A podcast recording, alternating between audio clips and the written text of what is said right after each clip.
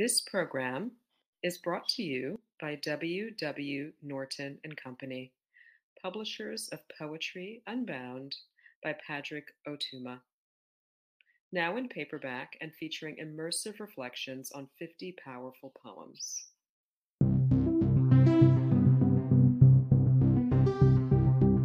Aloha, I'm Brandi Nalani McDougall, author of The Salt Wind, Kamakani Pa'akai, and 'Āina Hanau Birthlands, and Poem-a-Day guest editor for the month of May. I hope that you enjoy today's offering brought to you by the Academy of American Poets.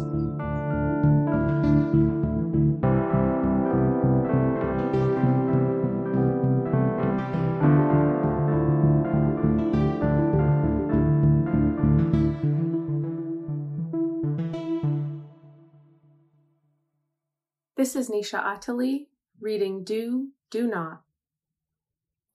I sniff the blooming tiger lily, two tongues sprung open from one mouth. I poison the river unintentionally. I walk on the designated paths. I splice the mountain, its body and mouth gaping. I collect rainwater in a wheelbarrow. I line the whale's belly with gifts until they rupture its stomach. I water the strawberries. Again, I fill my gas tank with dead things, generations spun together until shiny. I feed the ducks fresh lettuce. I maneuver the dead squirrel on the road, mark the moment when creature becomes meat.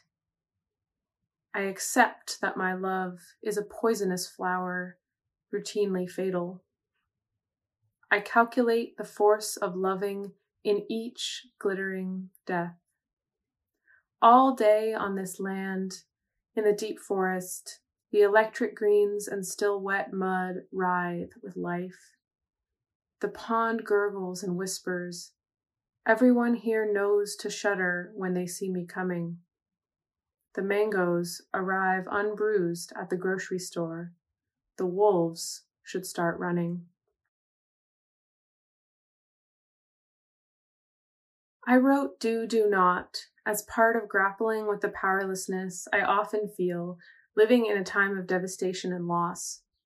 No matter how much we change our individual behaviors, we remain stuck and embedded in a system which treats both human and non-human life as disposable. While I believe a world built on the mutual flourishing of all living beings is possible, it seems distant in everyday life, where care and protection are often intertwined with exploitation and domination. In these conditions, the impulse to love and nourish is both insufficient and absolutely necessary.